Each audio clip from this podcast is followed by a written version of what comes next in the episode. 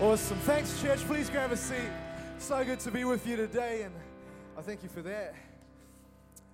You can't imagine how excited I am to be here today. My heart is exploding inside of me to be here today, and I pray that you have a similar expectation to be in the house of God today, because I pray it never grows old to meet in the house of God, and I pray you'll never forget what you've come from, because I don't even know a lot of your past and what you've been involved in, where you've come from, but this is what I do know: to be saved, to be in relationship with Jesus Christ is a radical thing in itself. The process of salvation in your life and in the heavenlies to save your life is radical. And I pray that you have a sense of gratitude in your heart this morning. Are you grateful for your salvation this morning, church? Hallelujah, hallelujah. I love your pastor. I just think he's one of the best-looking Equippers pastors in New Zealand. If not the second best-looking pastor, Equippers pastor in New Zealand. I am by far the first. I lead the stakes in that way, and then it's Pastor Will, Pastor Sam, Mark, and just don't tell them that, all right? Amen? Fantastic. Well, it's good to be with you today, and I just feel like the message I'm going to share this morning is really going to help push your church forward, you as individuals forward into what God has for you. I know this because I've been perplexed leading into this service. I couldn't sleep. I've been ministering at another event in the city, and all the while thinking about this moment. And so I just feel like I've been cheating on that event with you. So I don't know what that's like until the other day. And so I just feel like, God, why are you so wrestling inside of me with this? I just believe because God loves you, and because God loves this city, and I feel like God wants to bring you to a new place of vision. I even feel that prophetically. For every family, every individual here, God wants to bring you to a new place of vision for your life. Amen? So let's do this. Let's get into it. And in fact, let's introduce myself first. My name is Byron. I hail from Auckland. I don't want to. I want to hail from Dunedin. What a great place you live in here. And it's not prophetic. You were too quick with that. I have one wife and two kids. And I'd like to keep the one wife and keep growing the kids part of it, maybe by one more. And I oversee youth in Auckland, and I bring leadership to youth around New Zealand. And it's one of my great desires is to see New Zealand one for Jesus Christ. And so tonight, I just want to minister into that. Is that all right? Awesome. Father, we thank you for this morning. And God, I just know that I can't do this without you. We can't receive this without you. Lord, it's you that bring us to life. You that keep our heart beating and our lungs breathing. And I pray today, Lord, let us, Lord, feel your presence today. Lead us into all truth. Without you, we're unable to get there. And so we humble ourselves today. Lord, we lay down ourselves in order to take up, Lord, all you have for us. Lord, we must decrease so that you would increase in this place. In Jesus' name, amen. Amen. So it's my great concern that we reach Dunedin. I don't know about you, but I'm passionate about reaching this city. I don't know if you're a visitor or you reside in this place, but my great belief is that Dunedin must be saved. That's why God sent Pastor Will and Desiree and their family here. This is why God has planted you in this church, is to reach the city. And not just as a big whole look at your city, but in the homes. Over this weekend, I've had a vision of the homes, the workplaces, the universities, the schools in this place, and I've seen God do something great in my spirit, and I want to preach into that today. I want to stir your spirits about what God wants to do, because I felt the compassion of God when I thought about your city, when I prayed about your church. I felt the presence of God. I felt the compassion of God. I felt the ache of God's heart. And I feel it now as I preach. And I want you to catch that today. I want you to go out of this place knowing that you're equipped from this morning's message. I want you to know that you have the vision of God and the backing of God to reach people in this city. Is that all right, church?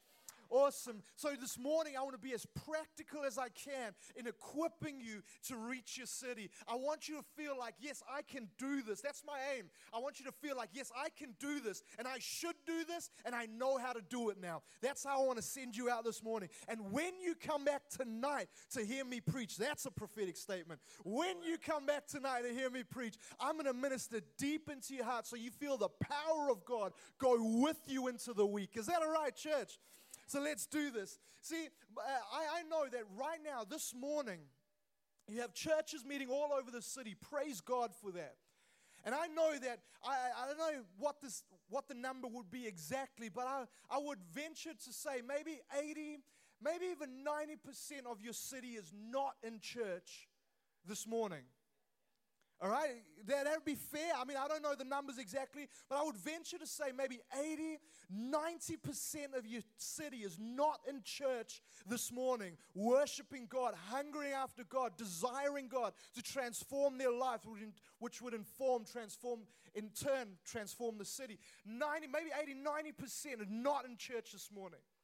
That means that doesn't matter how much we polish the worship, and write new songs and worship them, worship God, sing them, not worship them, wrong church.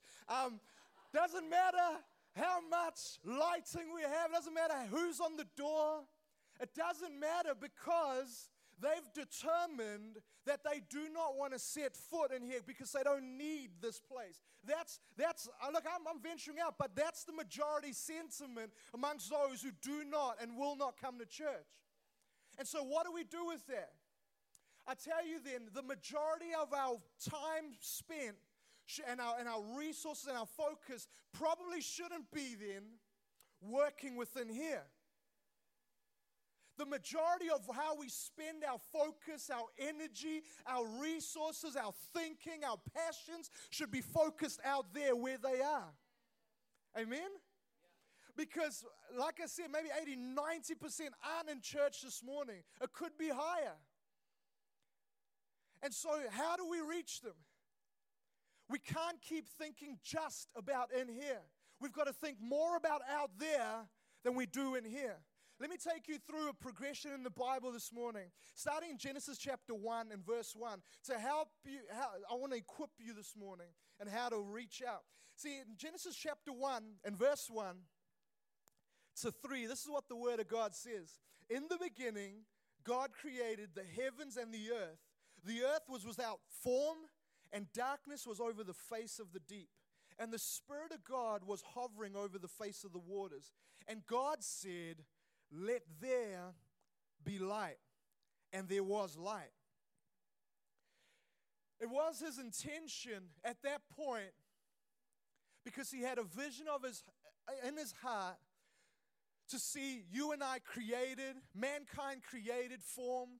He had a vision of that, a vision of relationship with us where we would worship Him and He would hold us close in relationship like a father would children.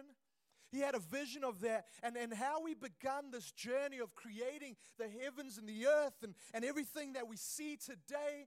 How we began that was, let there be light. And there was light. That's how we began.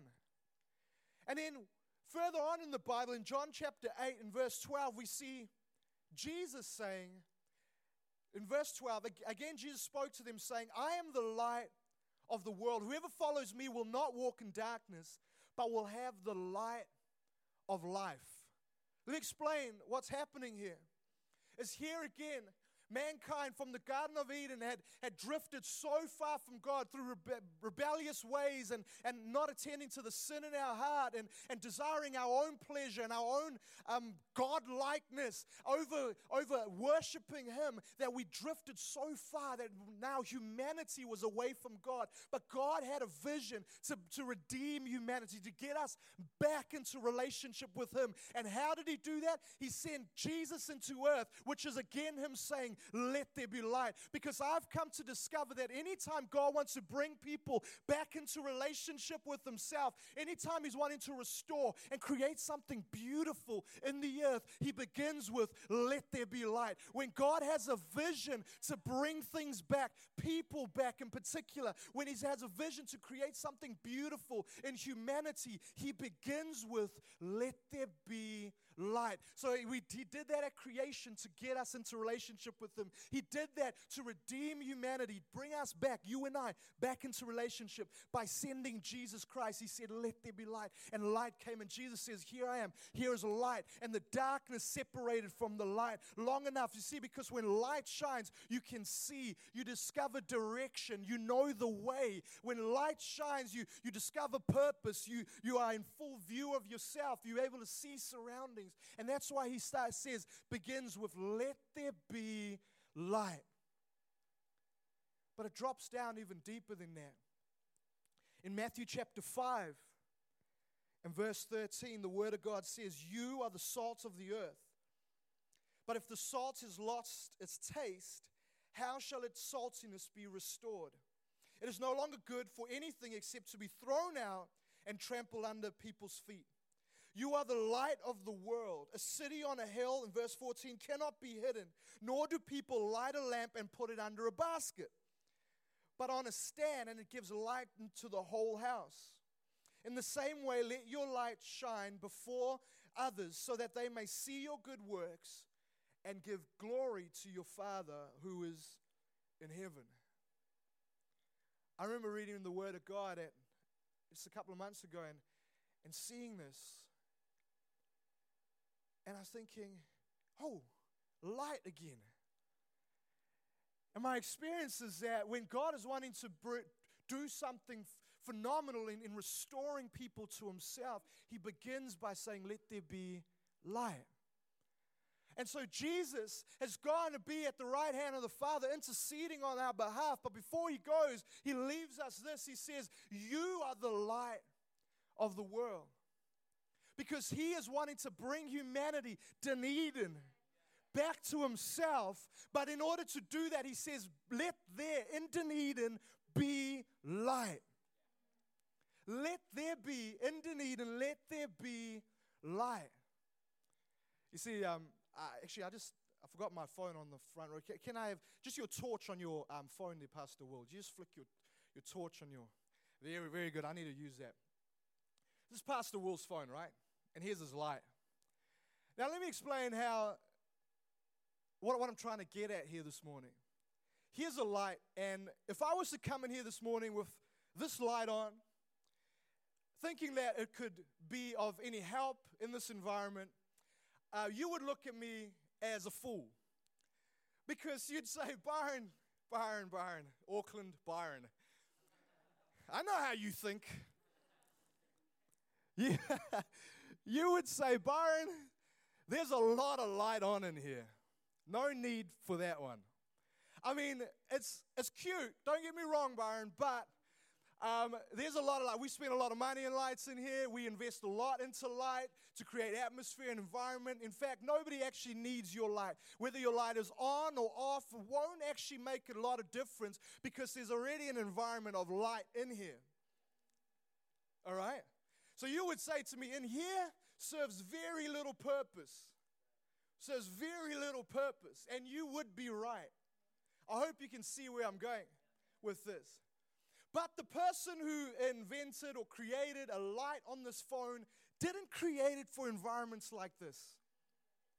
Didn't create it for environments like this. When they thought, let's put a light, let there be a light on a phone, they weren't thinking for the brightest environments. But they thought for those times where maybe yourself or others can't find your way. Maybe they put it on your phone because you would find yourself in an environment where you need to say, hey, it's cool, don't worry, I know the lights have gone out in here, but I got a light.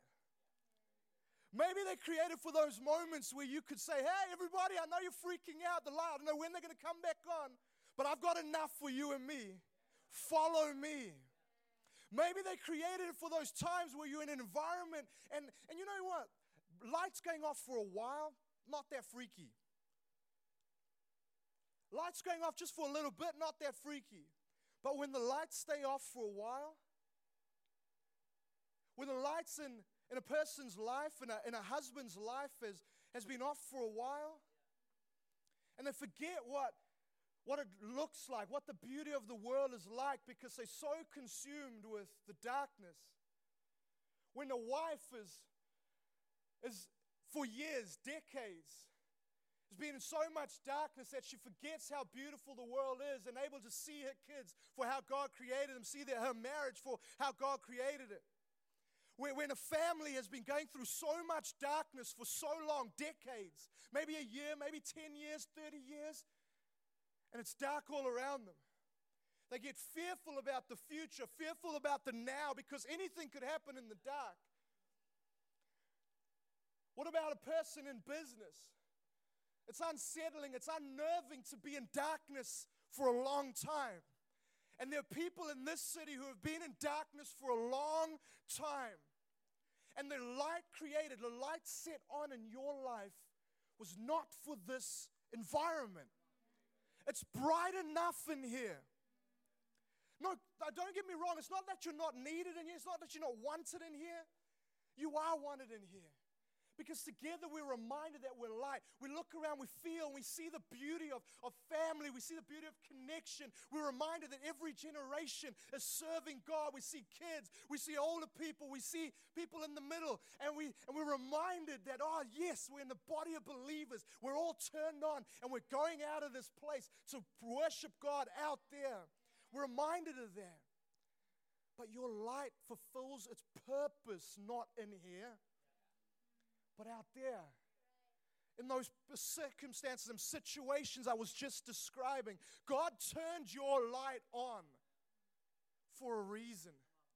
Friend, there's people out there who have been living in darkness for a very long time. And the world is uncertain, unnerving. There's stuff happening in our city, around the world, that people are saying, what's going on?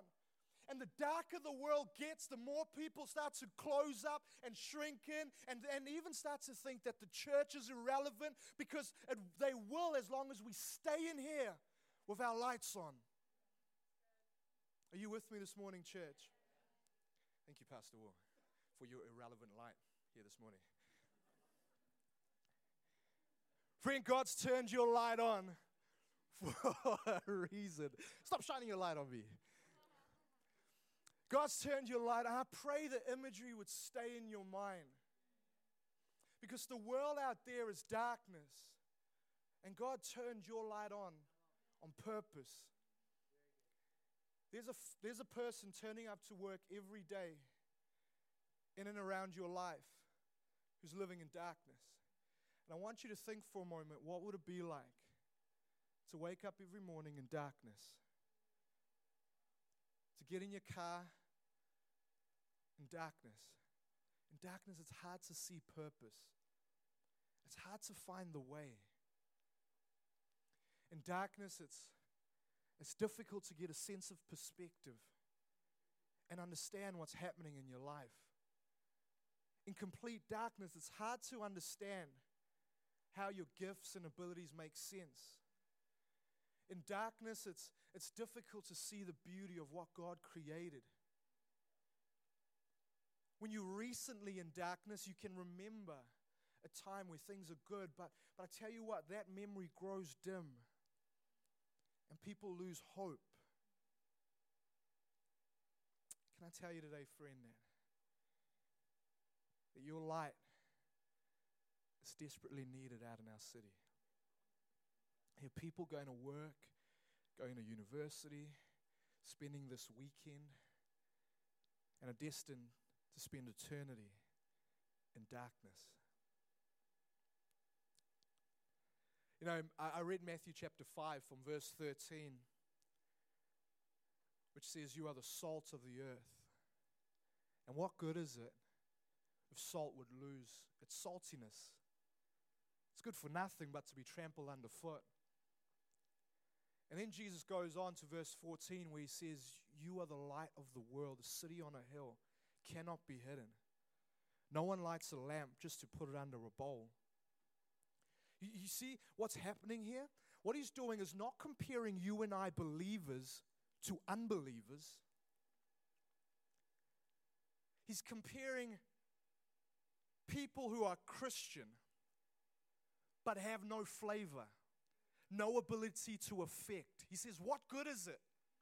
He's actually not talking about as long as you're in the church, as long as you're saved, all good because you're different to everybody else. And by some happenstance, you might make a difference. He's saying, no, there are two types of people sitting in the room this morning. Both look like salt, but one has lost its saltiness. That's what he's talking about. He's preaching to people who are not, half of you, hey, are Christians saved, all good, by being Christian, you are being effective, and the rest of you are unchurched, and so you aren't effective. No, he's saying both of you are salt, but one of you have lost your saltiness. And what good are you? Not my words, his. Right? Don't get angry at me, all right? I'm just preaching the word of God here. Come on, church. I'm provoking you here to think more purposefully about your life because God did not save you only for you to lose your salt because it's been a while since you've been effective at doing something. No, he's saying you have purpose and you can right now get in touch with that purpose. But what good of you if you lose that? And then he says, you are the light of the world. Not the light of this meeting. You are the light of the world. And the city on the hill cannot be hidden. It says nobody lights a lamp and puts a bowl over it. I mean, what good is that? And here again, he's not comparing Christians and non-Christians. He's talking about believers. And he says, what good is it only for you to have a light turn on your life and to put a bowl over it?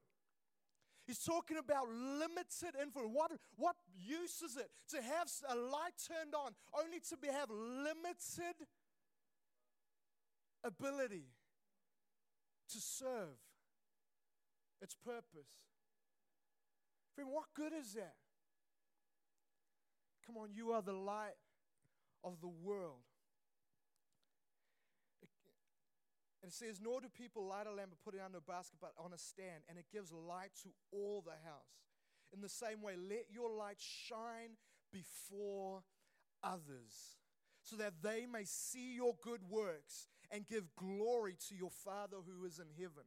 Like I said before, that maybe 80, 90% of the city has determined that they will not come to church. That is not the crisis. That is not the crisis. The crisis would be as if we would lose our saltiness. The crisis would be if we would have our lights turned on only to have it under a bowl. That would be the crisis. That's what God spoke into. That's what he taught into. Was that now that your light is on, friend, do not limit it to this bowl. Are you with me this morning, church? Come on, now that your light's on, don't limit it to this bowl. You know, I find it very challenging that Jesus would, he's here not talking about me in comparison to the unbeliever, the unchurched. He's saying that right in this house this morning, there could be two types of Christians. And so he zeroes right in to a crowd like this. And he says, there could be two types of people sitting in here this morning. Those who only have their light on in this environment and go out there and have it under a bowl. Those who sit in here week in, week out, but you're losing your saltiness. Friend, today, God's cry to you, and this is what I've been feeling as I've been leading into this service, praying about it, saying, God, what is it that you, what's your heart for this meeting, for this moment? I just felt the heart of God for you. You know, I a couple of years ago, I was really impacted. In Australia, getting out of Sydney on a train just outside of Sydney to a place called Wollongong, and I was sitting on the plane. I was the only one in the carriage, and heading out, a few hours trip, just reading my Bible, and I remember reading the prodigal son in Luke chapter 15. There's this son who goes out and gets his inheritance early, goes out, squanders his wealth and reckless living, and finds himself in a pig pen, and thinks, oh man, I was better at my father's house. So he goes back home to his father's house. And in fact, can I have the keyboardist come up and help me out? Oh, thank you. I forgot who it was. And he goes, he remembers while in the pig pen, oh, I was better at my father's house. I'm reading this, right? And I was thinking, man, I know this story. It's all good. And you know, when God T-bones you, yeah, and in those moments. And I'm reading this story and I'm thinking, yeah, let's just get through this so I can get into something else there. Another part of the scripture, and reading this, and he walking back to his father's house, and his father runs out to meet him, and he says, Father, I've done you wrong, and rah. And then his father says, no, look, don't worry about that, and tells his servants to clothe him, get him close, and they put a party for him. And then I start reading about the second brother. The brother comes back to the house, and he's like, whoa, what's happening here? And the servants tell him, oh, you're brother who was lost is now found, and it's awesome. And his brother gets angry. He says to the father, I've been serving you all this time, and never do you kill a calf or have a party like this for me. And that moment, I felt the Holy Spirit just convict something deep inside of me. And I remember it being articulated like this, me articulating the feeling like this, because this is what I realized in this moment, that one brother was lost from the house, but there was a brother lost in the house. And here I was on this train, just kind of in the house, if you like, relationship with the Father, light on, but something inside of me was lost and being lost. It's drifting. In ministry, preaching the gospel, leadership, everything. But I just felt God put his finger on it. Say, Byron, I know you're reaching those who have lost from the house. But you being lost in the house. And I felt God say, would you help me reach those who are being lost in the house? Friend, you've got to understand today that there's a great risk, because there's a sleepiness that comes over believers. It just slowly douses the flame, the passions, the purpose. You don't even realize it. But your heart has been crusted over, not instantly, and that's why you don't realize it, but just over time. In Matthew chapter 7, verse 21 is a scary, scary passage of scripture where Jesus speaking, he says, not everyone who says to me, Lord, Lord, will enter the kingdom of heaven. You'll say to me on that day, God, we prophesied in your name. We cast out demons in your name. We've done great things in your name. And I will say to you, depart from me. I never knew you. What? I cast out demons in your name. I prophesied in your name. I've done great things in your name. And he will say to me, depart from me. I never knew you. Friend, could it be that people could be lost in the house? Maybe that's you this morning. There's no condemnation in Christ Jesus. There's a welcoming hand saying, come back. I want to turn your light on, remove the bowl, and send you out on purpose. Friend, you're placed in your workplace, placed in your community. You go to that cafe, you hang out with those people on purpose. Right now, some of you are frustrated. What's the will of God for my life? What's the purpose? What's the plan of God? Where should I go? What should I do? And God's saying, whatever, just where you are right now, turn your light on. Let them see and give glory to your Father in heaven. Affect that place. Come on, right now, the world is in rapid decline, but this is the greatest opportunity for the body of Christ. Come on, right now, the world is in rapid decline, but it's our greatest hour as a result. Because where it's darkest most, that's the best place to have your light. I minister a lot in school, not minister, but I work a lot in schools and places like that, and I've seen all sorts young people taking their lives and frustrated and hopeless and the rest of it. I think, wow, this is awesome, perfect place for me to be. Come on, what's the perfect place for you to be? Have you found it? Does your heart beat? Tonight, I want to share such a moving passage of scripture with you that I couldn't believe it when I read it myself, because right now you've got to understand that the hour has come. This is the time now. Today is the day of salvation. God looks at the harvest and He says, it's white unto harvest. Somebody's got to go out, friend. It's you right now. And here, we're going to reach a limited amount of people, but all of us going out there, imagine hundreds of us going into the community, lights on, salt being salt. I pray that you would catch the vision and we would see a city impacted. Friend, they may not have stepped foot in this door, but you step foot into their world, and that's enough. And that's enough. Can you hear me today? Can you feel the heart of God? Would you open your heart to Him today? Friend, I want to appeal to you this morning. As I begin to land this, I want to appeal to you this morning. Maybe you've been lost in the house.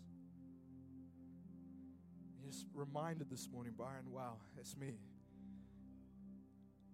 Maybe for one reason or another, you've been thinking, oh, I've got to get into the flow of what's happening in here in order to minister in here and be effective. And that, there's some truth in that. But there's limited capacity for that. Not all of us can be involved in making this happen. But every single one of us has a purpose out there. This is my appeal to you this morning. I want to appeal to two types of people. The first, I've already mentioned those being lost in the house. Friend, that's just, there should be a quick response in your spirit to say, yeah, man, that's me. Let's deal with this and get on with mission. So right now, with every eye closed, every head bowed, every person thinking about themselves.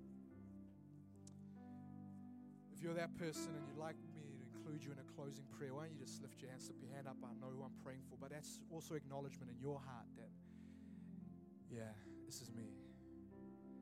There's hands going up all over the room. Come on, why don't you be counted in this? This is for you. This is you just acknowledging, man, Brian, I'm getting back into purpose.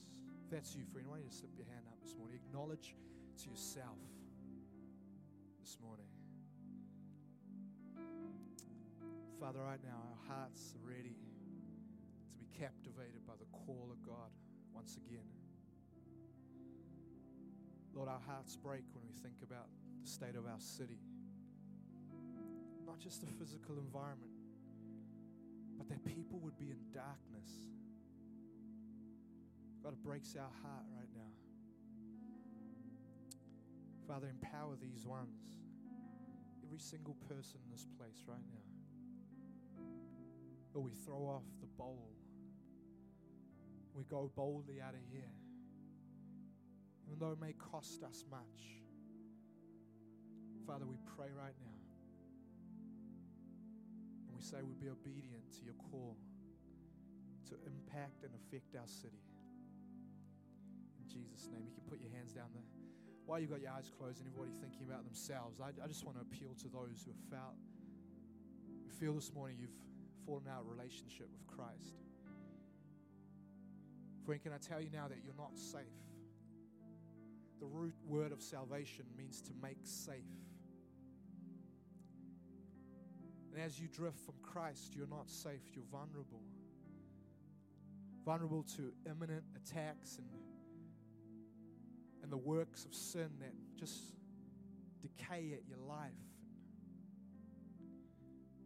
The Bible says that what we deserve for our sin is death, and not only death one day when our heart stops beating, but there's an internal dying. There's a dying to the good things in our lives, our moral fiber. There's a dying to our ability to say no to sin the more we harbor it in our heart. And right now, friend, if you are drifted from Christ or you have never made a commitment to open your heart to Him, friend, right now the wages for that sin is death.